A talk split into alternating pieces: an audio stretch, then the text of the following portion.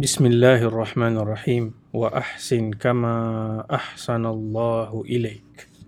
Allah Subhanahu wa taala berfirman di dalam surah Al-Qasas surah yang ke-28 ayat yang ke-77 Allah kata kepada kita semua berbuatlah baik kepada hamba-hamba Allah kepada makhluk-makhluk Allah kama ahsanallahu ilaik. Sebagaimana Allah telah berbuat baik kepadamu dengan pemberian nikmatnya yang melimpah ruah yang banyak yang luas. Saudara-saudari, tuan-tuan, puan-puan yang saya kasih sekalian, hari ini kita akan bincangkan dua nama Allah Subhanahu Wa Taala, Al-Bar dan juga Al-Muhsin. Kedua-dua nama ini membawa erti Allah yang maha baik, yang amat dermawan, yang amat luas kebaikannya dan tinggi kecemerlangan kebaikannya. Al-Bar datang daripada huruf akar ba dan juga ra. Ya ini kebaikan yang sangat luas. Expansion of good. Bahkan kalau kita lihat antara perkara-perkara yang luas di mata memandang adalah seperti padang pasir. Dan padang pasir dalam bahasa Arab disebut sebagai bariyah. Kerana datang daripada huruf bara tadi yang membawa erti sangat luas. Dan Al-Ghazali rahimahullah Imam Ghazali menyebut Allah Al-Bar adalah Tuhan yang membuat meng, uh, melakukan kebaikan yang mana daripada Allah semata-mata bersumber segala kebaikan di tahap yang paling tertinggi. Dan kebaikan ini merangkul semua aspek kebaikan yang kita boleh fikirkan, yang zahir maupun yang yang batin. Misalnya dalam surah At-Tur, Allah Subhanahu wa taala berfirman dalam ayat yang ke-28, "Inna kunna min qablu nad'uuh innahu huwal barrur rahim." Allah merakamkan ucapan satu golongan yang menyebut sesungguhnya kami dahulu tetap menyembah Allah dan memohon pertolongannya. Kerana sesungguhnya innahu huwal barrur rahim. Kerana dia sahajalah yang sangat melimpah kebaikan ihsannya lagi maha mengasihani.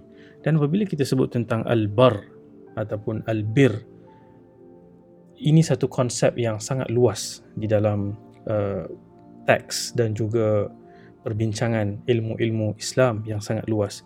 Dan salah satu yang saya fikir kita boleh ambil pengajaran untuk kita amalkan dalam kehidupan seharian kita ini adalah satu hadis Nabi sallallahu alaihi wasallam yang direkodkan oleh Imam Bukhari dalam Adabul Mufrad yang mana hadis ini berbunyi Nabi sallallahu alaihi wasallam berpesan kepada kita alaikum bisidq ke atas kamu untuk sentiasa bersifat benar bercakap benar, berbuat yang benar. Dan Nabi kata sallallahu alaihi wasallam fa inna sidqa yahdi ilal bir kerana kebenaran, kejujuran itu akan membawa kita kepada albir, kepada kebaikan, kepada goodness. Ha? Dan albar juga mengandungi maksud uh, kebenaran, uh, truthfulness. Ia terkandung di dalam albar. Maka Nabi SAW kata, kamu mesti jujur, kamu mesti bercakap benar, kerana kebenaran itu membawa kamu kepada kebaikan wa innal birra yahdi ilal jannah dan kebaikan itu akan membawa kamu ke syurga Allah Subhanahu wa taala. Moga Allah Subhanahu wa taala tuliskan nama kita semua dalam kalangan orang-orang yang mendapat uh, tempat di syurga firdaus yang tertinggi. Kemudian Nabi SAW sebut wa innar rajula yasduqu hatta yuktaba indallahi siddiqan. Apabila seorang lelaki ataupun seseorang itu sentiasa melazimi bersifat benar bercakap benar sehingga nanti Allah Subhanahu Wa Taala akan tuliskan dia itu sebagai siddiqan orang yang benar. Dan Nabi pesan lepas tu wa iyyakum wal kadhib. Dan Nabi berikan amaran berhati-hati dengan menipu kerana al kadhib yahdi ilal fujur. Dia membawa kepada kejelekan keburukan kejahatan dan wal fujura yahdi ila nar dan kejahatan ini akan membawa manusia ke neraka Allah Subhanahu wa taala. Moga Allah Subhanahu wa taala haramkan wajah kita semua daripada api neraka. Wa inna ar-rajula la yakdhibu hatta yuktaba 'inda Allahi kadzaban. Sehingga satu orang tu suka menipu sehingga Allah menuliskan dia sebagai seorang yang penipu. Dan kita pun dalam pergaulan kita boleh bezakan orang yang bercakap benar dan orang yang suka menipu, yang suka pusing, yang yang sentiasa kita tak boleh percaya dia. Sehingga manusia pun menggelar dia, oh kalau dia ni cakap, dia ni mesti tipu. Ha, so sehingga di sisi Allah pun orang yang seperti ini akan dituliskan sebagai penipu. Ini satu ujian juga kadang-kadang dalam uh, suasana kehidupan kita hari ini. Apabila kita bercakap benar, kita mungkin tidak disukai, kita mungkin tidak uh, popular, tetapi itulah dia syarat untuk memiliki albir kebaikan yang kemudian itu akan membawa kita ke syurga Allah Subhanahu wa taala. Itu nama Allah Al-Bar. Dan kita mencontohi meneladani nama Allah Al-Bar itu dengan kita bersifat benar. Dan tentunya ada banyak lagi aspek uh, albir ini dalam Quran dan juga dalam hadis-hadis Nabi. Dan tentu dalam masa yang terbatas ini kita tidak dapat uh, ulas ke semua dimensi dan sudut-sudut yang berbeza. Nama Allah yang kedua yang kita sebutkan dalam episod ini adalah Al-Muhsin. Tuhan yang maha memberikan kebaikan dan excellence, ihsan. Ihsan ini satu konsep yang lebih tinggi daripada adl, daripada keadilan. Kerana Allah Taala belas ihsan bagi peluang. Kalau Allah bersifat adil, entah berapa banyak hukuman yang telah turun kepada kita disebabkan dosa-dosa, kezaliman, kederhakaan yang kita telah lakukan. Tapi Allah Subhanahu Wa Taala berikan masa, berikan tangguh, berikan peluang-peluang yang begitu banyak untuk kita mengubah hala tuju dan mencari kembali jalan pulang kepada Allah Subhanahu Wa Taala. Muhsin daripada hak, sin dan juga nun dan uh, dia membawa maksud excellence excellence. Allah Subhanahu Wa Taala suka hamba-hambanya yang apabila melakukan sesuatu dia lakukan dengan ihsan bersungguh-sungguh to the very best level. Dan Allah Subhanahu Wa Taala sebut dalam uh, di dalam surah As-Sajdah surah yang ke-32 ayat yang ke-7 allazi ahsana kulla shay'in khalaqah. Yang menciptakan setiap sesuatu kulla syai' dengan penuh ihsan dengan penuh excellent dengan sebaik-baiknya wa bada'a khalqal insani min tin. Dan dimulakannya kejadian manusia itu berasal daripada daripada tanah. Dan kalau kita boleh gabungkan konsep albir dan juga ihsan dan kalau kita lihat dalam kehidupan keseharian kita dengan pelbagai bentuk relationship yang kita ada kan dengan manusia. Dan yang menduduki tahta puncak daripada priority untuk kita melakukan albir kebaikan dan ihsan dengan excellence adalah dengan kedua ibu dan ayah kita.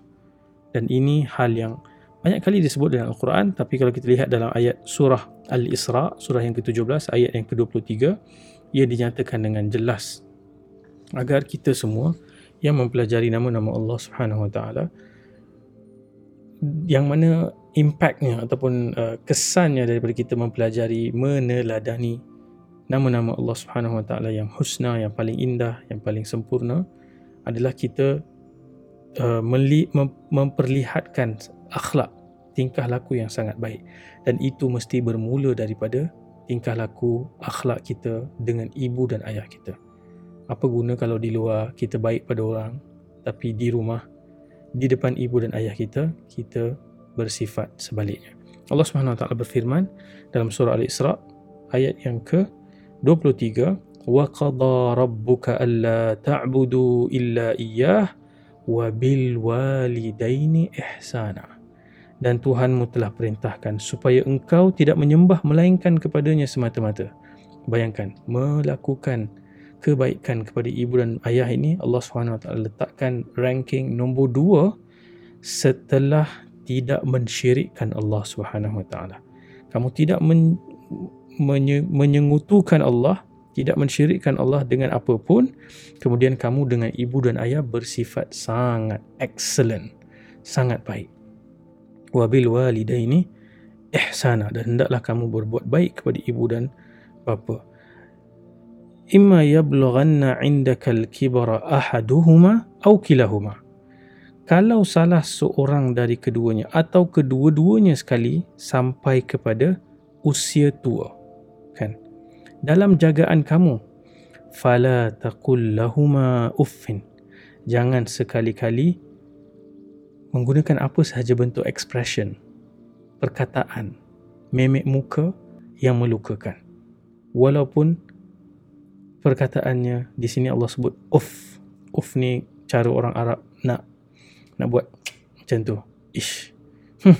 uh, some kind of reject uh, rejection ataupun uh, memperlihatkan ketidaksukaan. Wala tanharhuma wa kullahuma qawlan karima.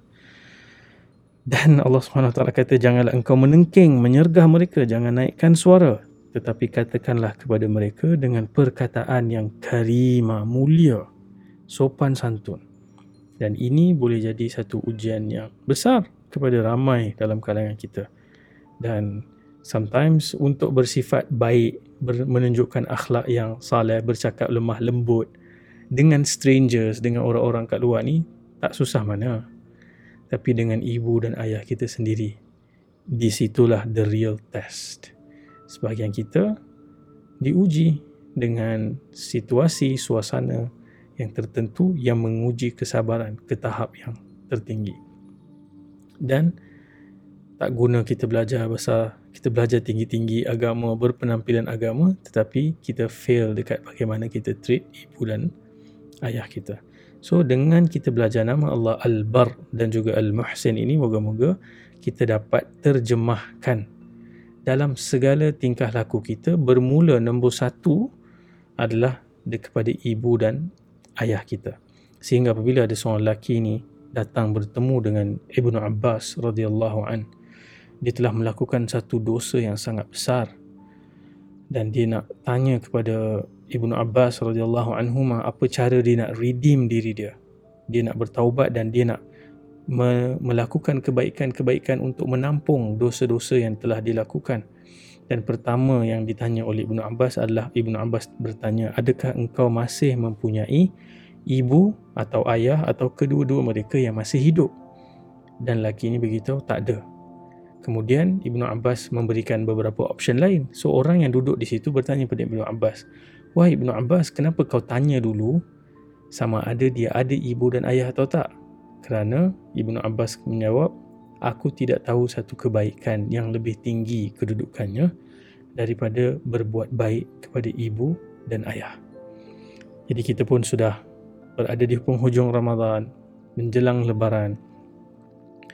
Siapa-siapa yang telah bersiap untuk pulang ke kampung halaman, kita mesti spend the quality time tu dengan ibu dan ayah tak usahlah kita balik kampung sibuk lagi dengan screen time kita dengan sembang sambil jawab WhatsApp kawan-kawan yang entah ada di mana tetapi yang ada di depan mata ini kita lukai perasaan mereka.